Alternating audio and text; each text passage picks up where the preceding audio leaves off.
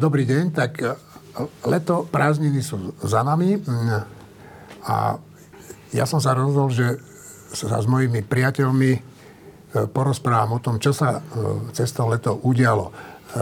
Chcel by som tu privítať Matúša Kostolného. Ahoj Matúš, šéf-redaktora denníka N, Petra Bardio z Aktuálne, šéf-redaktora.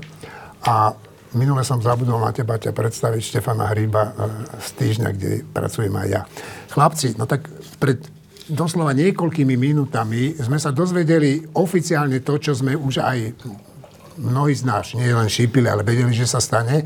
A to je vlastne rozpad strany e, za ľudí, odchod e, tej frakcie okolo pani ministerky spravodlivosti Kolíkovej. E, Štefan, ako to ty vnímaš? No tak v prvom rade to trvá tak strašne dlho, že keď, niekto, keď niečo trvá takto dlho, tak najprv je to chvíľu, je to zaujímavé, potom je to také tajomné a potom je to už vlastne únavné. Tak uh, ja už som z toho unavený z týchto správ o tom, čo bude so stranou za ľudí a ako to dopadne. Čiže z tohto hľadiska je úplne dobré, že sa t- táto agónia skončila a že uh, sa teda ukázalo, že uh, väčšina poslancov nesúhlasí s Veronikou Remišovou a odchádza do iného poslaneckého klubu celkové. Ja som stranu za ľudí volil, čiže pre mňa je to aj osobná vec. Um, pre mňa je to škoda. Ja si myslím, že slovenská politická scéna potrebuje nejaký rozumný stredopravý subjekt a strana za ľudí takým mohla byť. Uh, asi teraz nebudeme hovoriť, že prečo sa to stalo.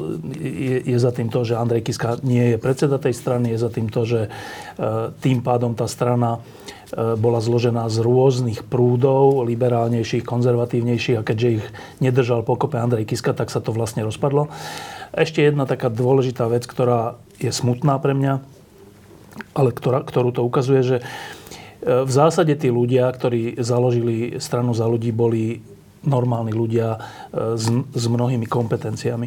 Ale aj tento príklad tejto strany ukazuje, že keď normálny človek dostane e, na starosti alebo ako úlohu niečo, na čo, čo ho presahuje, na čo nemá, tak začne robiť veci, po ktorých sa, sa začne javiť skoro ako zlý človek.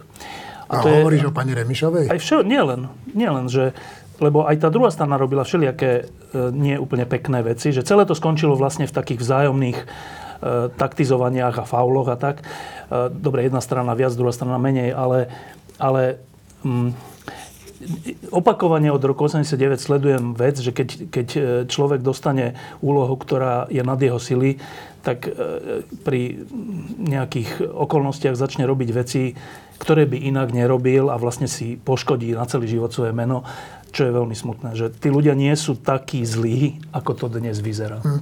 Peter, ty to ako vnímaš, čo sa stalo? V podstate to, čo hovorí Štefan, že rozpad strany za ľudí začal odchodom Andrea Kisku zo strany. Potom už vlastne to nebolo ani o tom, že či sa rozpadávajú, ale ako rýchlo sa rozpadnú a ako to bude prebiehať. A keď e, na jar tohto roku e, Veronika Remišova podržala Igora Matoviča v tej, v tej kríze, keď e, Igor Matovič mal, bol tlačený k demisii a keď mali začať nové rokovania o, o novej koaličnej zmluve alebo o novom rozdelení síl vo vláde, keď ho podržala a dala mu možnosť, aby rokoval ešte z pozície predsedu vlády a nie z pozície predsedu politického hnutia, tak vtedy už aj mne začalo byť v, trošku tak akože jasné, že, že kam sa to všetko, alebo kam, tým, kam sa to bude uberať. A dnes e, tie špekulácie hovoria o tom, že jedna z možností je, že Veronika Remišova so, so zvýškom, e, s torzom toho, politické, toho politického zoskupenia, respektíve s torzom toho poslaneckého klubu, môže sfúzovať dokonca s Olano. Čiže je to ne, nechcem byť patetický, ale je to v podstate celkom smutný príbeh jedného politického projektu bohatého človeka e, s, s politickými ambíciami Andreja Kisku, ktorý jednoducho buď chvíľku veril v to, že môže naozaj byť víťazom parlamentných volieb a, a novým politickým lídrom krajiny e, pozície predsedu vlády, alebo uveril tomu, že, že jeho strana môže pomôcť k nejakým e, výrazným reformným zmenám v krajine a stalo sa to, že, že v podstate síce sa vo voľbách dostali do vládnej koalície, ale, ale svoj tieň vlastne neprekročili a, a toto je výsledok. No, uh, Igor Matovič uh, dnes povedal, že uh, Veronika Remišová vlastne ani z Olano nikdy uh, neodišla. To by mohlo naznačovať aj to, že, že naozaj sa uvažuje o tom, že by tie poslanci, dvaja podľa mňa, lebo lebo Žit, Žitňanská s Jurajom Šeligom by tam neišli, že pôjdu nakoniec, že skončia v ich klube. Uh, Matúš, čo tebe ten rozpad hovorí? No, v skutočnosti pre mňa je na tom zaujímavé iba to, že čo to robí s e, vládnou koalíciou. No. Čo sa deje s vládou, pretože uh, tá strana m, za ľudí je už dávno bez ľudí, čiže to všetko sedí, že bol to nádejný príbeh, mohlo to, mohlo to dopadnúť inak, ale dopadlo to zase ako vždy. Čiže konkrétne venovať sa tej strane a, a konkrétnym ambíciám pani Remišovej alebo pani Kolikovej v podstate nie je pre mňa až také zaujímavé. A dôležité je, že či to tú vládu oslabí a či, či to znamená, že sa blížime ešte viac k predčasným voľbám, alebo naopak e, to bude znamenať nejaký typ upokojenia, nejaký typ nového, no, si nového rozhodnutia. Ťažko sa to predvída, pretože, pretože v tej vláde je Igor Matovič a Boris Kolár a tým pádom e, to, to sú tak, uh, povedal by som, že nepredvídateľné faktory a neustriehnutelné, že sa to nedá úplne ustražiť, ale v tomto momente vyzerá, že všetci poslanci, ktorí sa rozpadajú v, zo strany za ľudí, či z jednej skupiny alebo z druhej, deklarujú, že chcú podporovať ďalej, ďalej vládu. E, keby tam nebol Igor Matovič a vieme, že jednoducho on má schopnosť e, urobiť konflikt aj v situácii, keď sa ho to vlastne netýka, čiže tá, tá možnosť, že, že ten rozpad strany a prípadne nejaký typ spolupráce alebo znovu, znovu zblíženia s Veronikou Remišovou akože nepochybne môže využiť on na nejaký typ útokov, lebo veď vieme, že teda Mária Kolíková tým, že uh, mu nedržala chrbát v tej jeho kríze, tak sa stala jednou z z nepriateľov Igora Matoviča. Čiže Igor Matovič je jeden, ktorý to môže nejakým spôsobom rozfofrovať a môže do toho vniesť, e, vniesť veľa emócií. A Boris Kolár, ktorý podľa mňa je mu úplne jedno, že kde je Veronika Remišová, kde je uh, Mária Kolíková, je mu úplne jedno, že ktorý poslanec skončí v ktorom klube a ten si ide svoju hru a, a nie je úplne jasné, že koľko v tej koalícii vydrží. Ešte jednu poznámku k tomu, aby sme boli zase spravodliví, že Eh, lebo keď niečo takto dlho trvá, tak sa často zabudne, že čo bola vlastne príčin, čo bola tá hlavná príčina, prečo vôbec tento konflikt v strane za ľudí vznikol. Tak tá hlavná príčina bola, keď vznikla kríza okolo predsedu vlády, vtedy ešte Igora Matoviča, to, to, to uh, Matúš správne pripomenul, uh, tak tam išlo o to, že či teda bude štvorkoalícia bez Igora Matoviča ako predsedu vlády, alebo bude trojkoalícia bez SAS. A to, to druhé chcel Matovič a vtedy, hoci predsedníctvo strany za ľudí bolo za štvorkoalíciu, tak Veronika Remišová robila kroky, ktoré by mohli viesť aj k tej trojkoalícii bez SAS. A to je také pre ľudí možno, že taká komplikovaná vec, ale v skutočnosti išlo o to, že či sa teda strana za ľudí vymedzí voči tej vtedajšej Matovičovskej politike a či, či, či sa prihlasí k inému druhu e, spravovania veci verejných. E, a to je dôležitý spor, zrozumiteľný spor. E, a zrozumiteľné bolo aj to, že keďže nebolo jasné, ako to strane za ľudí dopadne, no tak tá skupina, ktorá bola za štvorkoalíciu a teda odmietala Matovičovský spôsob robenia politiky, povedala férovo, že dobre, tak urobme kongres a nech ten rozhodne, že ktorú z týchto dvoch koncepcií si strana za ľudí vyberie. A je pravda, že Veronika Remišová e, e, mocenskými e, ťahmi zabránila tomu, aby sa taký kongres konal. To je podľa mňa základný e, bod, na ktorom sa tá strana rozdelila.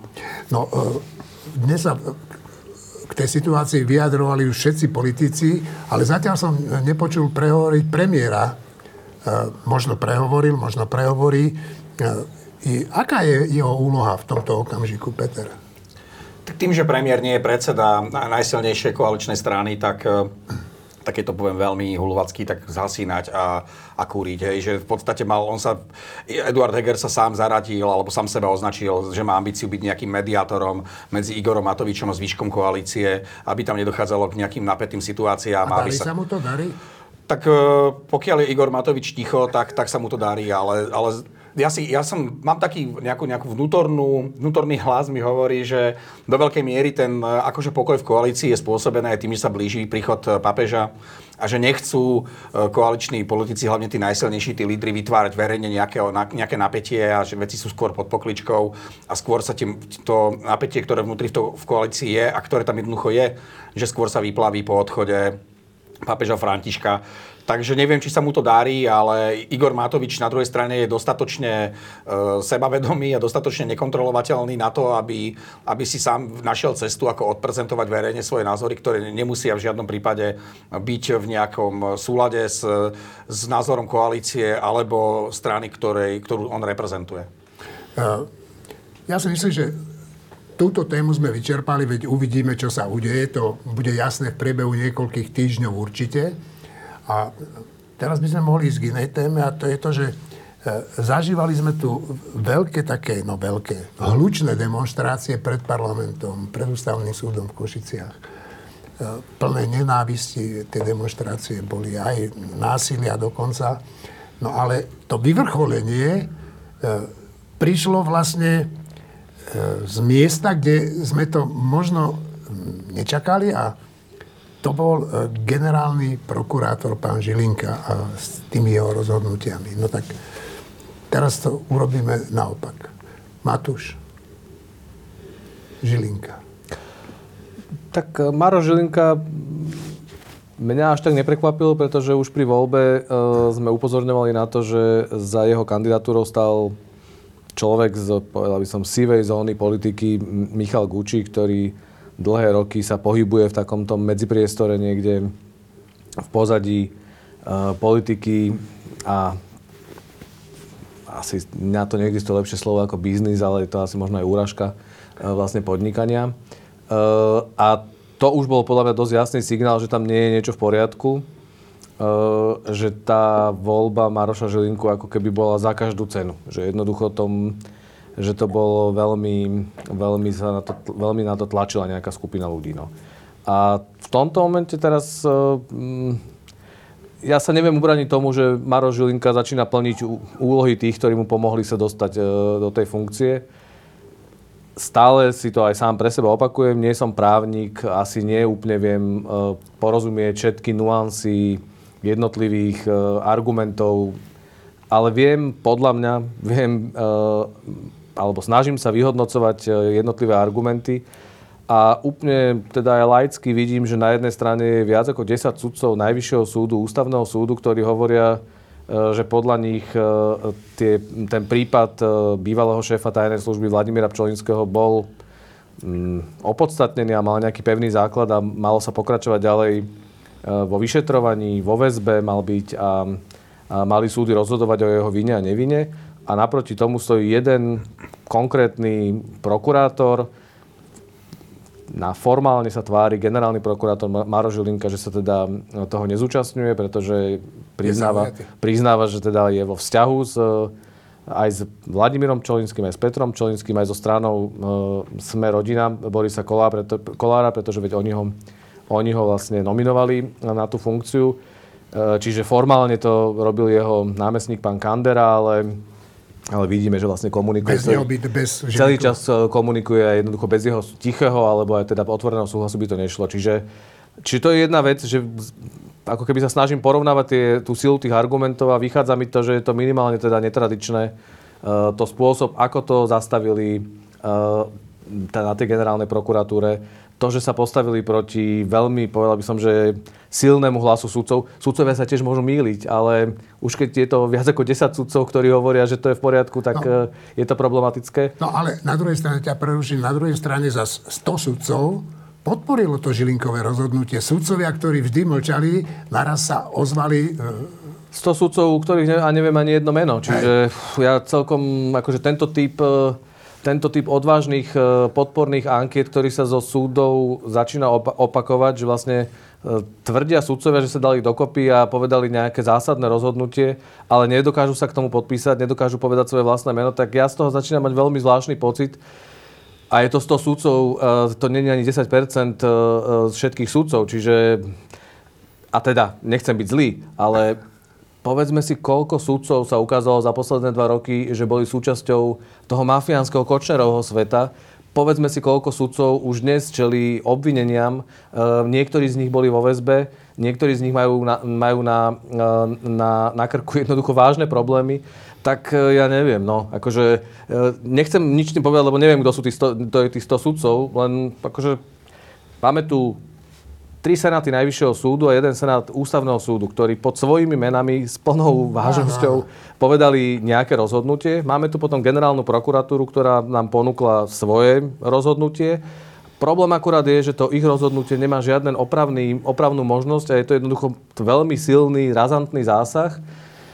A potom sa dostaneme ešte k tej rovine, ktorá je z vecného hľadiska najmenej dôležitá, pretože naozaj tu sa rozprávame o podozrení, že bývalý šéf tajnej služby bol skorumpovaný, teda korupčný. E, bavíme sa o trestnom čine, ale potom po rozhodnutí e, generálnej prokuratúry Maro Žilinka sa prejavil akože v vecne nie až také dôležitej situácii, ale ukázal tým podľa mňa odkryl karty, keď nepustil na tlačovú konferenciu e, novinárov z redakcií Aktualit, denníka SME a z našej redakcie z denníka N s hlúpými výhovorkami. Jednoducho to je tak hanebné, ten typ tých výhovoriek, málo miesta, Áno. pandemická situácia, budete tam natlačení ako ruksaky, nemusíme mi každému odpovedať, stačí, že pustíme prenos. To je jednoducho, tam sa zrazu ukázalo, že toto je jeho rozmýšľanie a takýmto spôsobom rozmýšľa. A tam nepotrebujem byť právnik na to, aby som videl, že Maro Žilinka jednoducho e, nehrá fér nie, bojí sa akože pozrieť pravde do očí a bojí sa stáť, ako, e, stáť za svojimi rozhodnutiami, pretože keď ho volili poslanci, tak sluboval, že bude otvárať generálnu prokuratúru. Sluboval, že bude transparentný a že urobí zmeny, aby tá prokuratúra už nebola trnkovsko čižnárovská, ako bola kováčikovská, ako bola v minulosti. No, a vidíme teraz, že vlastne má problém komunikovať s verejnosťou, má problém odpovedať na novinárske otázky, skrýva sa a skrýva sa podľa mňa iba kvôli tomu, že vlastne tie rozhodnutia sú mu nepríjemné. A začnem tak trošku obklukou. Keď vyšlo to Žilinkové rozhodnutie na povrch, tak na Facebooku e, pani Kušnírová zareagovala úplne zúfalo, že sa bojí, že či tá vražda e, jej cerky a Janka Kuciaka bude vyšetrená. No, však Janko Kusiak e, robil u teba. Peťo, hrozí tu niečo také, že proste ten Žilinka vlastne spustil nejaký mechanizmus, ktorý môže zabrániť možno nie konkrétne, že oslobodeniu Mariana Kočnera, ale, ale zabrzdeniu vyšetrovania tých svinstiev, ktoré sa tu diali? Jak to vidíš? Tak ja dúfam, že nie. Ja si to nepripúšťam, že by sa takéto niečo vôbec, že by to niekto plánoval a už vôbec nie, že by to mohol byť uh, Maro Žilinka. Veď sám mal dočinenia s Kočnerom a, a z toho, no, čo bez vieme... neho to nepôjde zabrzdiť. Áno, ale nemysl... no, to, skôr si myslím, že, že, že, alebo skôr si myslím, neviem, či, či to tak je, ale ale jednoducho fakt, že nepripúšťam si, že by on sa nechal zneužiť na niečo tak hanebné, ako je, ako je oslobodzovanie ľudí typu Kočner. To, to, to mi mozog neberie a to, to jednoducho si nepripúšťam.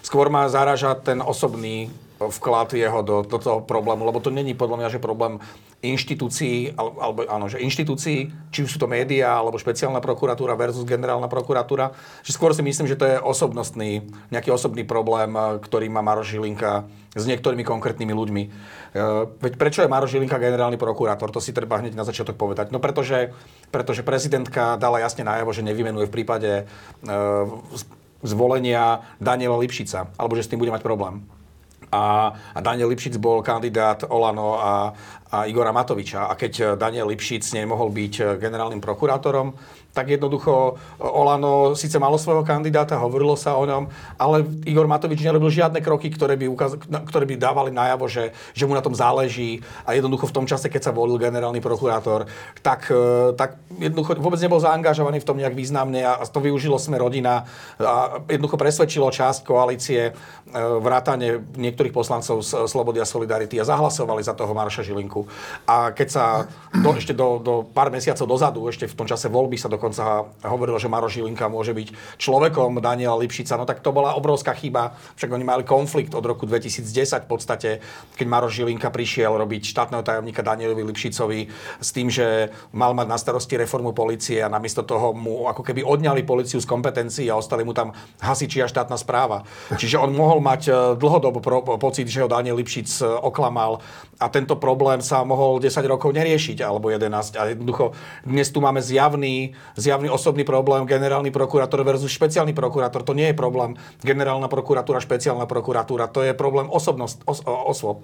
A takisto to je podľa mňa aj s tým, ako pristúpil k pozvánkám e, pre médiá. Toto nie je prvýkrát, čo nás nepustili na tlačovku. Ja si dokonca pamätám, že som s Marošom Žilinkom kvôli tomu hovoril.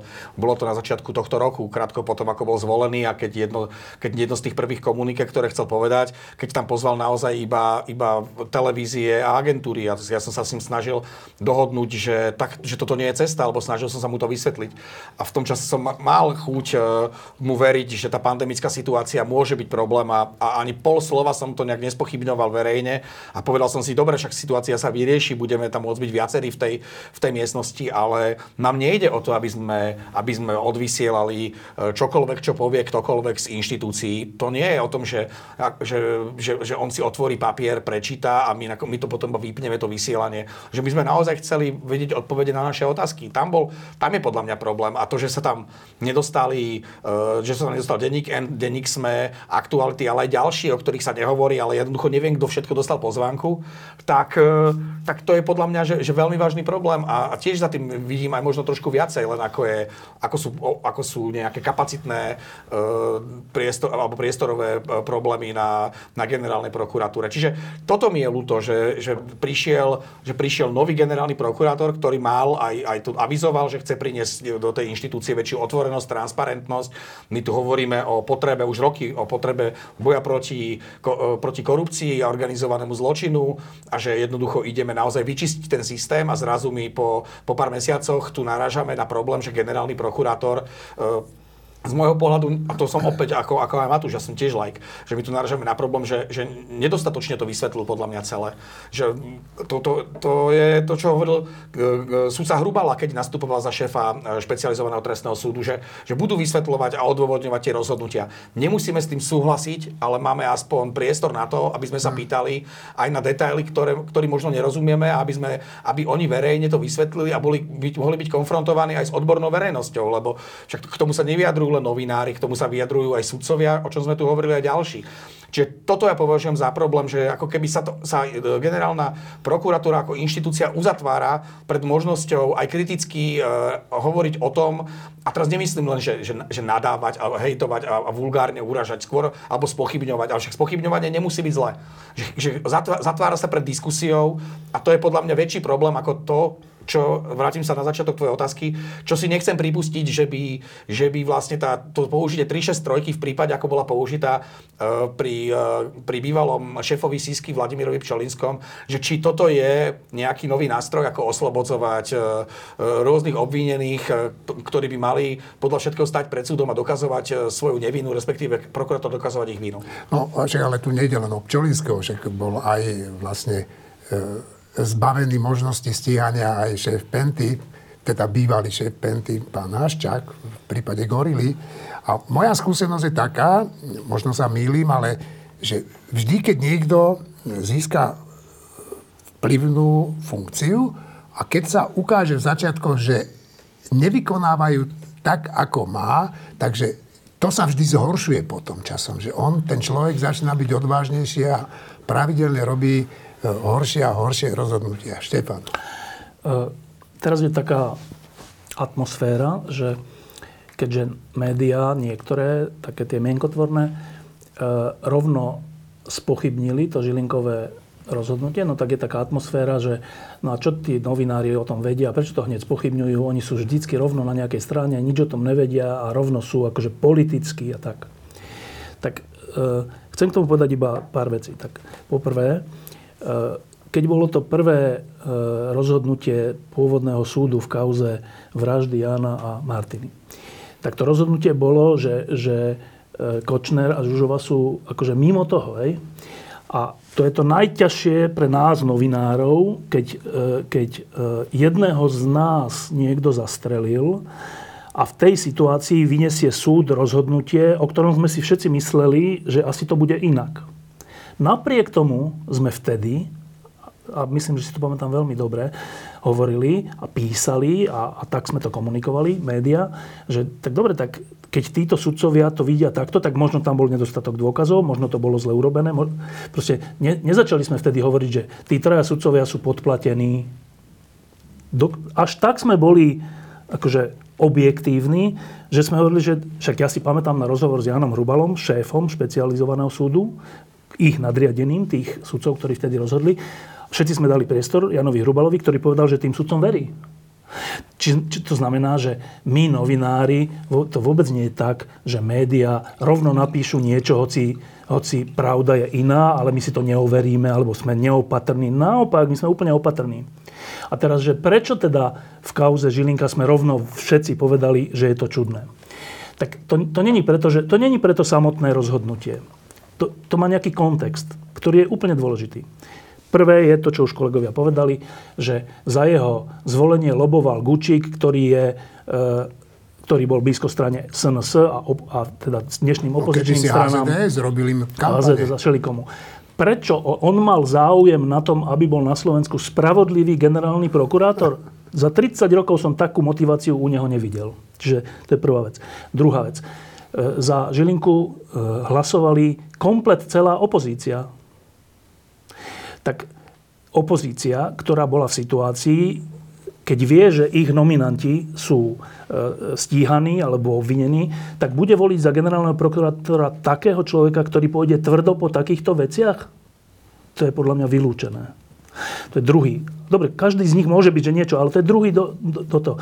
Tretí. E, keď sa Žilinka stal generálnym prokurátorom, za krátky čas zrušil tú kauzu únosu Vietnamca ale veď to bola kauza spred troch rokov, alebo neviem koľka tých, ktorá bola, že masívne popísaná v, v médiách, najmä v denníku N, myslím, ale spôsobom, že tam nebolo pochyb o tom, že zo Slovenska bol unesený ten Vietnamec. A Žilinka povedal, že je, je, je vôbec otázka, či tu bol nejaký Vietnamec unesený. No. Tak to je ďalšie do tej mozaiky, že počkajte, že... Čiže a, a takto môžeme ísť ďalej až po to rozhodnutie.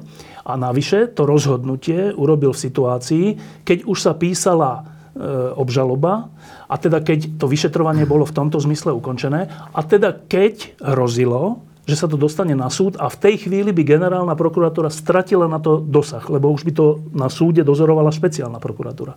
To je ďalší domozajky bod. Ďalší domozajky bod je, že hneď vtedy dali k tomu ešte aj tú kauzu Penta a nahrávky Gorila s čerešničkou, že hádam si nemyslíte, že by e, úplatok si dal ten Arpáž alebo kto poslať na svoj účet. No ale to je naozaj veľká hlúposť to, tá, tento Aha. argument, lebo presne tak sa legalizujú e, trestné činy, alebo teda finančné prostriedky, že za fiktívnu nejakú vec dostaneš na svoj účet peniaze, aby si to mohol ukázať, že si to teda urobil, tú fiktívnu vec. Čiže a, a ďalší bod do toho je správanie ex post, teda tá tlačovka, teda postoj k novinárom a všeličo ďalšie.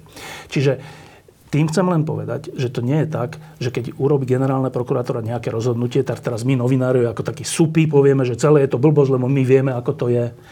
To je len tak, že my máme za nejaké roky dozadu nejaké skúsenosti a niečo o tom vieme a v tom kontexte až potom hovoríme napríklad o rozhodnutí, čo sa týka Pčolinského, Haščáka a ďalších. Čiže e, e, zo všetkého, čo o tom ja viem osobne, sa mi zdá nemožné nemožné. Hoci opakujem prípad vraždy, kde som kľudne sme napísali, že tak možno, že tí sudcovia majú pravdu. Teraz to nepíšeme, že možno, že Žilinka má pravdu, ale nie preto, že sme proti Žilinkovi, my sme voči Žilinkovi úplne neutrálni, ale preto, čo všetko o tom vieme a o jeho iných krokoch vieme. To je dôvod, prečo si myslím, že to rozhodnutie nebolo čisté. Ja by som ešte, Áno, pardon, jasne, k tej vražde Janovej, že tam je možno ešte treba povedať, že tam, a neskôr sme to skritizovali, ale až potom, ako, vzni, ako, ako sa objavilo uznesenie o, o tom o, o rozsudku, kde bolo rozpísané napríklad to, akým spôsobom pristupovali k vyhodnocovaniu dôkazov, ako bola komunikácia Áno. napríklad cez streamu alebo cez signál, že oni vôbec, že ten Senát vôbec e, neriešil, že mohlo ísť o šifrovanú komunikáciu, že oni to brali ako exaktnú komunikáciu, kde bolo napísané všetko to, čo si chceli povedať napriamo a že teda z toho, čo si tam dávali tie emo emotikóny, že, ne, ne, že tam nebolo nikde napísané, že ide o sumu 50 tisíc za vraždu a tak ďalej. Čiže tam bolo v, v, v tom uznesení alebo v tom odôvodnení bolo toľko e, faktických a nelogických vecí, že tam sme jednoducho už vtedy museli pristúpiť k tomu, že sme to podrobili nejaké kritike. No, však nakoniec to uznal aj Najvyšší súd a vrátil to, áno, nepotvrdil to rozhodnutie špecializovaného trestného súdu. No dobre, ale tak e, máme tu e, v čele generálnej prokuratúry muža, ktorý niekoľkokrát prevzal na seba takú úlohu súdcu vlastne. Áno? Ten prokurátor rozhodol o vine a nevine. Áno? A tak ne, nebolo by na čase, keby táto koalícia, ja viem, že je to možno zlá otázka, pokiaľ má ešte dosť hlasov, nemala by zmeniť fungovanie tej prokuratúry? Alebo nebola chyba, že ho vôbec e, nezmenila na nejaké formu štátneho zastupiteľstva? Matúš? Tak e, o tom sa rozpráva viac ako 10 rokov, e, že by sa mala zmeniť prokuratúra. O tom sa hovoria o tom odborníci, hovoria o tom prokurátori, väčšinou bývalí, ktorí hovoria, že ten systém našej prokuratúry je stále ako keby stalinistický, že je to veľmi naozaj v rukách konkrétneho jedného človeka generálny prokurátor naozaj ako osoba alebo ako funkcia má obrovskú moc a môže zasahovať e, zásadným spôsobom do jednotlivých prípadov e, naprieč celou prokuratúrou. To, že to žiadna politická garnitúra neurobila, tak to je akože... O čom to svedčí?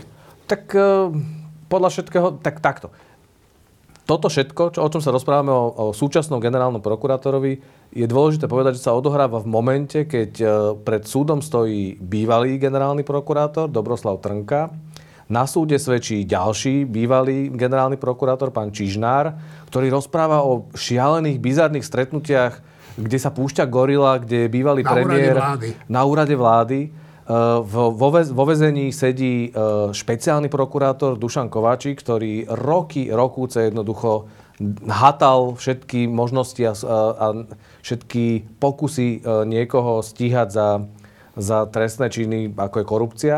Čiže bavíme sa o tom v momente, kedy je, je každému podľa mňa už jasné, že generálna prokuratúra a prokuratúra ako inštitúcia na Slovensku za posledných 10-15 rokov a možno, že aj predtým, bola tak prerastená korupciou, mafiou a, a problémami, že, že tváriť sa, že by teraz zo dňa na deň iba vymenovaním nového generálneho prokurátora zrazu malo byť všetko v poriadku, to by bola hlúposť. To by sme si jednoducho klamali sami sebe. Čiže tá prokuratúra prechádza podľa mňa obrovskou, rovnako ako súdy, teda a policia, prechádzajú obrovskou krízou vlastnej dôveryhodnosti a vlastnej nejaké vôbec ako keby ospravedlnenia svojej existencie. Čiže to je niečo, čo ak sa nepokúsia oni získať späť dôveru, nie moju, ale dôveru verejnosti, ktorá bola otrasená naozaj vraždou Jana Kuciaka a potom následnými zisteniami, ktoré sa objavili z telefónu uh, Mariana Kočnera. A teraz svedectvami, to sú desiatky ľudí, ktorí už rozprávajú o tom, ako, ako to fungovalo, ako jednoducho rozkradali tento štát uh, za tiché alebo priamej, uh, priamej pomoci prokurátorov, sudcov, policajtov, politikov, premiérov, čiže eh, ak toto si neuvedomujú tí ľudia, tak eh, je úplne smiešne sa rozprávať o tom, že či sa má obmedziť paragraf 363 alebo nemá. Veď no. celá to táto koalícia mala to v programovom vyhlásení. Maro Žilinka, súčasný generálny prokurátor, okrem všetkých tých vecí, ktoré Štefan tak zrekapituloval, no. čo je dôležité, treba to robiť, ale okrem toho všetkého ešte jeden dôležitý, pre mňa dôležitý detail. Tak keď ho volili tí poslanci, tak on im slúboval modré z neba. A v zápäti, keď ho zvolili, tak jednoducho rozpráva úplne opak toho. Čiže napríklad on sám od seba rozprával pri, tej, pri tom hearingu, pri tom vypočutí, rozprával o tom paragrafe 363 a hovoril o tom, že to nám robí iba šarapatu. Však vy ste... Áno. To nám robí iba šarapatu, lebo nám to vnáša, ako keby robí to nesystémový moment, že zrazu môže generálny prokurátor zastaviť vyšetrovanie, zastaviť, zastaviť prípad teraz hovorí, keď, keď sú politici zdesení, že ich človek, ktorého oni zvolili za generálneho prokurátora, využil ten paragraf 363 Zneužil. invazívnym spôsobom, do zásadným spôsobom, tak a chcú to obmedziť, tak hovorí, že to by bolo jednoducho obmedzenie a to by bolo to by vlastne zničilo jeho pozíciu a, a považoval by to za mocenský zásah e, do, tej, do jeho funkcie. No tak e, prešiel rok, ani nie v skutočnosti. Prešiel rok, odkedy, odkedy je tam a a kričí, podľa mňa kričí všetkým, že, e, že kašlem na vás. Že je jedno, čo si vy myslíte, že ja teraz som pán a som tu 7 rokov. Peter? Ja by som to ešte možno doplnil tým, že že vlastne veď bol otvorený zákon o prokuratúre, keď sa upravoval aj podmienky na voľbu generálneho prokurátora a špeciálneho prokurátora. A to bolo práve vtedy, keď sa hovorilo o Danielovi Lipšicovi ako najhorúcejšom kandidátovi. A keď sa menilo, Napríklad to, že prokurátor môže byť zvolený aj človek mimo prokurátorského prostredia. Vtedy mala koalícia dostatok času, podľa mňa aj priestoru, na to, aby, aby sa mohla rozprávať, alebo aby sa, aby sa hovorilo o tom, že čo s, tou, s tým nešťastným paragrafom, šťastným, alebo akýmkoľvek paragrafom 363 trestného poriadku. To nie je nová vec, ten paragraf tam je, ja neviem, 20 rokov, 25 rokov. Čiže určite k tomu existujú odborné analýzy naprieč právnym alebo, alebo justičným systémom a jednotlivými zložkami justície a, práv, a právneho právneho systému. Čiže tam e, bol priestor na to, aby sa to tam spravilo. Takisto to malo, mohlo byť s kompetenciami generálneho prokurátora. Ale zjavne sa na to nemyslelo. A prečo sa na to nemyslelo? Pretože išlo rýchlo urobiť zákon, aby sme rýchlo mohli zvoliť človeka, ktorého sme si našli na pozíciu generálneho prokurátora. Toto je podľa mňa, že zlyhanie vládnej koalície a jednotlivých e, zložiek a poslancov, poslancov, lídrov, ktorí jednoducho nevyužili tú príležitosť a dnes, jasné, že nebudem od Borisa Kolára čakať, že bude otvárať 363, však je v podstate jediný z koalície, ktorý, ktorý je proti jej otváraniu, lebo, lebo hej, a Igor Matovič je teraz neutrálny, e, ale ja neviem, Maria Koliková, ktorá, ktorá bola, alebo ktorá je stále na pozícii e, ministerky spravodlivosti, a to bude tiež podľa mňa téma, že, že ako to bude ďalej prebiehať, či je vôbec možná takáto reforma e, prokuratúry a reforma justície, pokiaľ sa rozhodne napríklad strana Olano so stranou Sme rodina a, a, a ja neviem, s, to, s, tým, s tým zvýškom za ľudí, že, že uh, ministerstvo spravodlivosti dostane niekto iný. A že kto, ten, kto bude ten nový minister spravodlivosti, ak bude nový, a či on vôbec bude, alebo ona bude pripravený, pripravená na takúto rozsiahlu reformu a čo dovolí, alebo nedovolí do nej, do nej dostať. Uh, iba taká malá poznámočka, že jediná strana, to je úplne paradoxné, ktorá, hlaso, ktorá nehlasovala za zvolenie Žilinkov ako generálneho prokurátora, bola strana za ľudí, ktorá sa dnes rozpadáva, čo je úplná škoda. To, toto ukazuje, že v čom je to škoda. A druhá poznámka, že prečo, že prečo tie strany dnešnej koalície nezrušili ten paragraf, respektíve keď neprebudovali prokuratúru generálnu na štátne zastupiteľstvo alebo niečo normálnejšie, tak podľa mňa je to preto, lebo tie strany zistili, že však keď tam budú mať svojho človeka, no tak budú mať väčšiu moc, než keď by to zmenili na štátne zastupiteľstvo. To je vždy také pokušenie, že keď ste v opozícii, tak všetko kritizujete, ale keď sa dostanete k moci, tak vlastne tie mocenské nástroje vlastne máte v rukách a je pokušenie sa ich nevzdať. Podľa mňa to, to bol ten dôvod, prečo to neurobili. Ale ešte jedna dôležitá vec, že, že a prečo sa to vlastne celé deje? Že čo, že, prečo tu vlastne hovoríme o Žilinkovi? Že čo, čo, že to je jeho osobná vec nejaká, je to nejaká jeho povaha celé, a to, alebo ako to súvisí so, s tým, čo sa deje na Slovensku vo všeobecnosti. Tak uh, ja len upozorňujem na niekoľko vecí. Poprvé, uh, uh, súčasná opozícia a jej nominanti, ktorí tu boli všetci spomínaní, to je možno aj do 100 ľudí, ktorých je poobviňovaných, tak je to, nie? 100, okolo 100 ľudí. Z vysokých funkcií, z policie, z prokuratúry, z, z prostredia oligarchov, z prostredia politiky. Tak e, tí teraz čelia, to je strašná kríza a strašná hrozba pre nich. E, tak čo môžu robiť?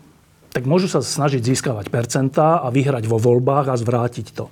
To chceli urobiť cez referendum o predčasných voľbách, to sa nepodarilo, lebo ústavný súd povedal, že to je v rozpore s ústavou.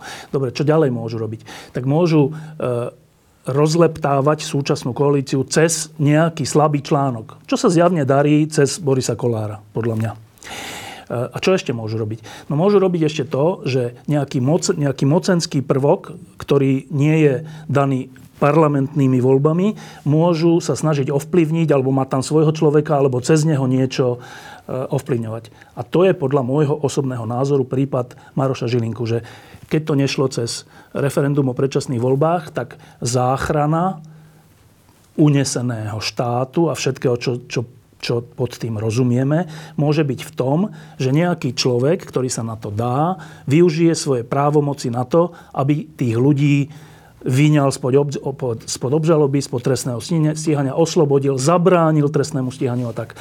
Mne sa zdá, že toto nie je vec Mároša Žilinku. Že toto je oveľa širšia vec, čo sa deje a že to je vec, že, že pekne povedané, že unesený štát vracia úder a že Maro Žilinka je na to iba používaný a nie je v tom až taký dôležitý on sám. On je dôležitý iba ako tá funkcia.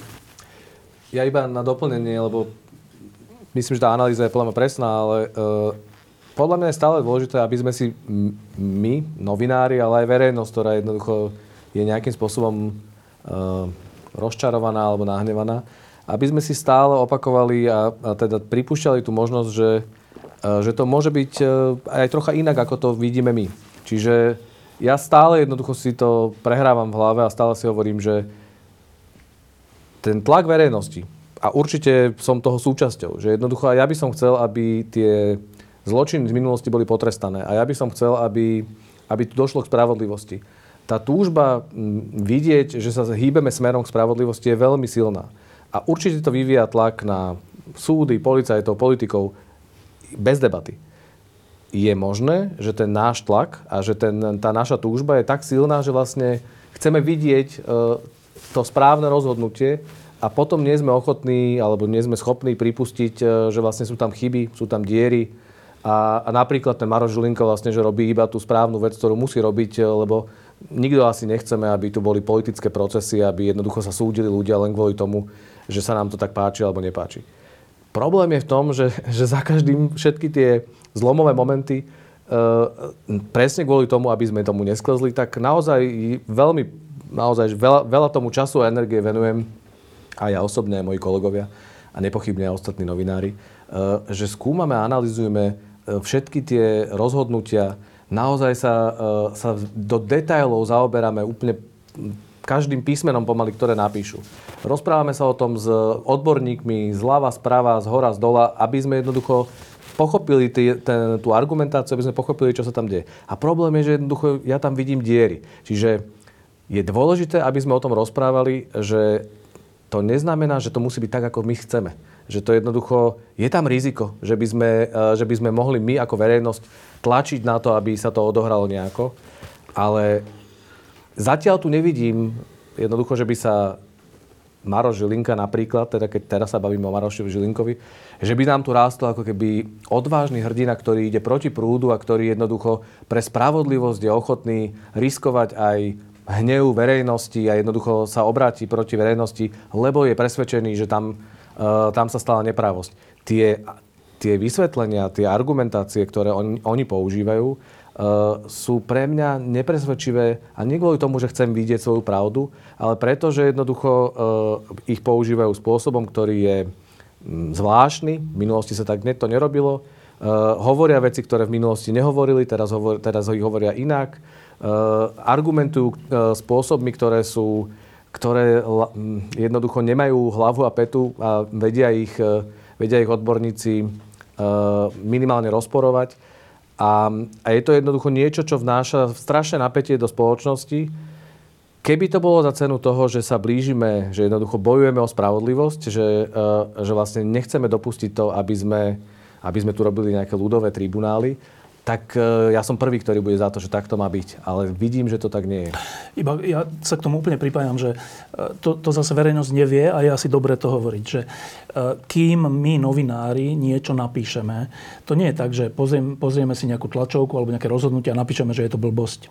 Veď ako natoľko by nám zase ľudia mohli veriť za, tý, za tie roky skúsenosti s nami, že keď niečo raz napíšeme, tak väčšinou sa ukáže, že nenapíšeme blbosť. Lebo keby sa väčšinou ukázalo, že napíšeme blbosť, tak by nás ľudia prestali čítať. Tak v tomto prípade e, ja strávim, že neskutočné hodiny rozhovormi s ľuďmi, ktorí sú buď právnici, alebo bývalí policajti, alebo sudcovia, alebo š- hocikto, nič z toho nenapíšem. Nič neskutočné hodiny to sú, e, kde sa presne tých ľudí pýtam, a predpokladám, že to tak robíme všetci, že sa ich pýtam na tú slabú stránku toho, že počkaj, nie je to tak, že naozaj iba kajúcnici a nemohli si to tí kajúcnici vymyslieť a nemohlo to byť náhodou takto. A čo keď je to tak, že ten Žilinka vlastne iba... No, proste všetky tieto otázky, to nie je tak, že my napíšeme nejaký text, všetky tieto otázky si hodiny a hodiny prediskutovávame, čítame o tom všeličo a až potom niečo napíšeme. Čiže to je, to je dôležité povedať, že, e, lebo tu vzniká taký obraz, však ja som teraz čítal to ináč hrozné z tých Košíc, kde síce bolo málo ľudí na to, že pol roka nás tu upozorňovali smer, že aký veľký míting urobia a prišlo im tam pár tisíc ľudí, čiže to veľký úspech zase nebol. Ale to, čo som tam prečítal si o teda vyjadrenie o novinároch, že sa už teda chystajú na nás verejnosť, lebo aj si to zaslúžime, to ja považujem za navádzanie na násilie, tak to je hrozné. To kto povedal? Fico. Fico. Dneska som to u vás čítal, myslím. No? Čiže e, takáto atmosféra sa vytvára voči, voči novinárom a je dôležité, to je dobre, že to Matúš otvoril, je dôležité hovoriť, ako je to naozaj. A naozaj je to tak, že my, keď, keď niečo napíšeme v takto dôležitých veciach, tak predchádzajú tomu nekonečné diskusie, spochybovačné a také, aby sme si boli istí, že to, čo napíšeme, nie je úplná blbosť. Dobre, no tak páni, e, priatelia moji, e, e, ďakujem vám veľmi pekne, že ste prišli ja nepochybujem, nepochybujem o tom, že sa to ešte stretneme, neviem, či o týždeň, o dva, o mesiac, o 4 roka, o rok.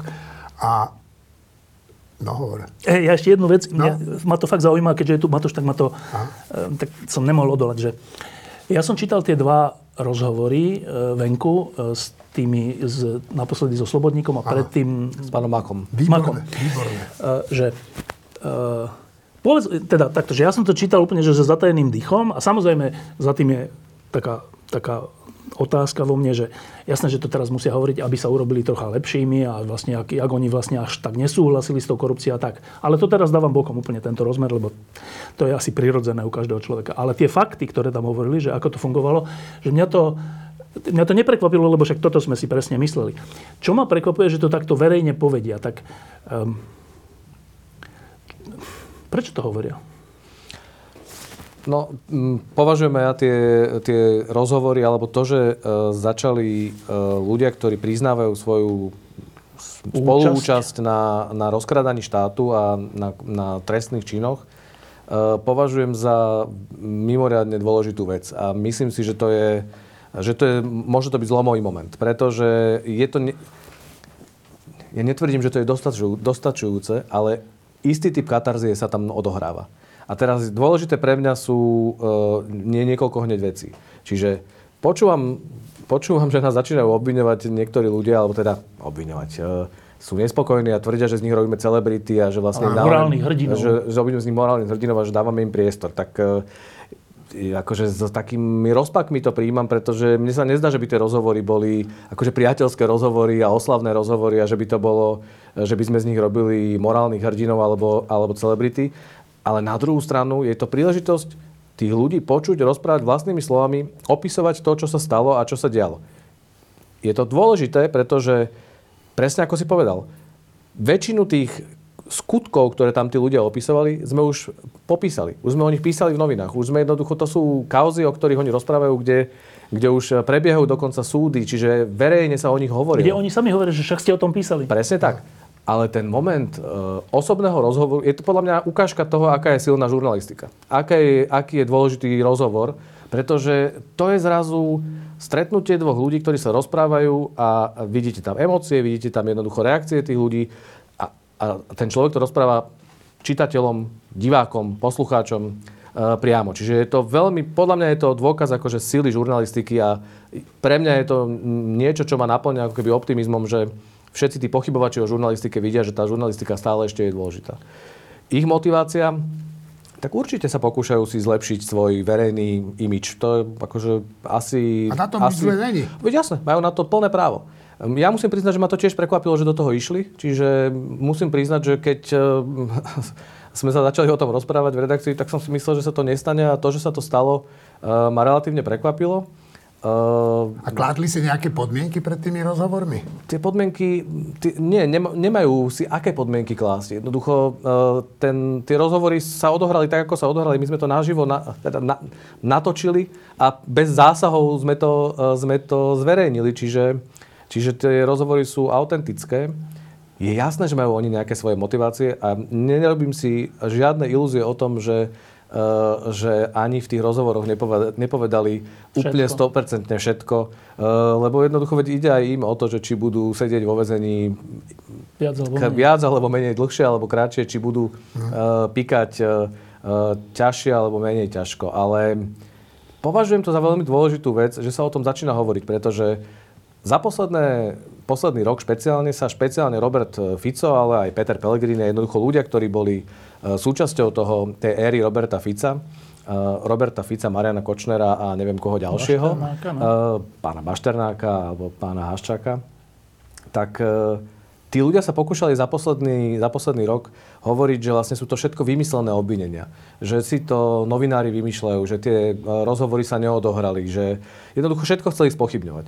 Keď sa začali objavovať spolupracujúci obvinení, čiže ľudia, ktorí boli súčasťou toho systému a začali spolupracovať s policiou, samozrejme, že preto, aby si znížili svoj trest alebo aby jednoducho získali nejaký typ, nejaký typ výhody, ale takto jednoducho funguje tak začali spochybňovať aj ich, že to robia pod nátlakom, e, že, e, že sú týraní, e, že jednoducho... Lebo sú vo väzbe. Sú vo väzbe a jednoducho tam sú hrozné horúčavy. Teraz zrazu vidíme tých ľudí, naozaj živých ľudí, rozprávať o tom, čo robili, ako to robili. Je to šanca pre verejnosť pochopiť poprvé, že sa to naozaj dialo? Je to šanca pochopiť, že, že tí, ktorí sa snažia tvrdiť, že sa to nestalo a nebolo to tak, tak e, že vlastne si len chránia svoj, svoju holú existenciu. Tým nechcem povedať, e, že, e, že už môžeme dopredu všetkých odsúdiť, že, že, to vlastne, že je to už vymalované, pretože na to zjavne potrebujeme prejsť ešte dlhú cestu. Ale považujem to za veľmi dôležité, že tí ľudia rozprávajú. Považujem za veľmi dôležité, že, že sú to ľudia, ktorí boli súčasťou toho systému. To nie sú nejakí politickí oponenti alebo nejakí, ja neviem, um, profesionáli, ktorí by pracovali iba pre, e, na kľúč, na, na zakázku. To sú ľudia, ktorí boli veľmi povedal by som, že relatívne vysoko v tom systéme a tí hovoria, pre mňa to je fascinujúce. E, iba dve poznámky k tomu, že jedna je, že ja som totiž, preto to hovorím, preto som to otvoril, lebo e, som zaregistroval takú vec, že no to je, to, tento Enko, teda to je hrozné, že to je ako keď bol Černák, masový vrah e, v smotánke Markízy alebo v správach Markízy, keď, bol, keď mal narodeniny. No však to je že strašný rozdiel. V správach Markízy a v smotánke Markízy bol Černák ako dobrý človek, veď on tam bol vykreslený, že tak tuto má akože narodeniny, to je perfektné, má tu tigre a to je výborné. Tam nebolo, že Černák hovoril, že áno, siedmých som zavraždil, urezal som im hlavy. Kdežto tuto tí ľudia hovoria, že čo urobili, čiže to je úplne, úplne zvrátený argument, že, že prečo, to, prečo dávate im priestor, to, to je úplná blbosť. Ale dôležité je naozaj to, že ten obraz, ktorý sa za rok a pol skoro, skoro podaril opozícii vytvoriť, teda Smeru a Hlasu, je, že vlastne nie, je to naozaj tak, jak sa hovorilo o unesenom štáte a není to náhodou celé vymyslené a není to náhodou celé iba akože spolupracujúci obvinení, nebudeme ich to takto nazývať, budeme ich nazývať kajúcnici, čiže akože pejoratívne a vlastne to sú ľudia, ktorí za výhody klamú. No, tak tento obraz môže vytrvať dovtedy, dokým nebudú takéto rozhovory. Lebo keď tí ľudia verejne povedia, že to tak bolo, pod svojím menom a so svojou fotkou, no tak už nemôžete hovoriť, že to je pod nátlakom dozorcu alebo pod nátlakom celý. Už to hovoria oni. Zaznamenané, nahrané. E, zaregistroval som, že Imrece, ktorý bol predsa jeden z nominantov Smeru na ministra financií, tak opakovane hovorí, ako to bolo. Ve, akože je to zverejnené. Čiže ten, tá rok a pol úmorná práca Smeru a Hlasu vytvoriť ten obraz, že celé je to vymyslené, je práve takýmito rozhovormi a práve priznaniami Imreceho a teraz aj Bašternáka, zase sa priznal v nejakom Five Star Residence, o ktorom myslím práve e, Robert Kareňák hovoril, že to tak nebolo. Tak teraz samotný páchateľ hovorí, že to tak bolo. Tak to sú strašne dôležité veci. To, to je prospech denníka N aj aktualit, že takéto rozhovory prinašajú, lebo to je to, čo je pravda. Nie je to, čo hovoria politici, jedni alebo druhí. Tam si môžeme hovoriť, že to robia z politických dôvodov, ale tu si to nemôžeme hovoriť. A to je, že strašne záslužná vec, že takéto priznania v priamom prenose denník N a aktuality prinašajú. Dobre, no ja, ja už neviem, ako som sa chcel s vami pôvodne rozlúčiť, lebo ešte ma prerušil. Každopádne sa vám chcem poďakovať a dúfam, že ešte niekedy si tu takto poklábosíme, možno aj o príjemnejších veciach, ale o tom dosť vážne pochybujem. Ďakujeme. Ďakujem.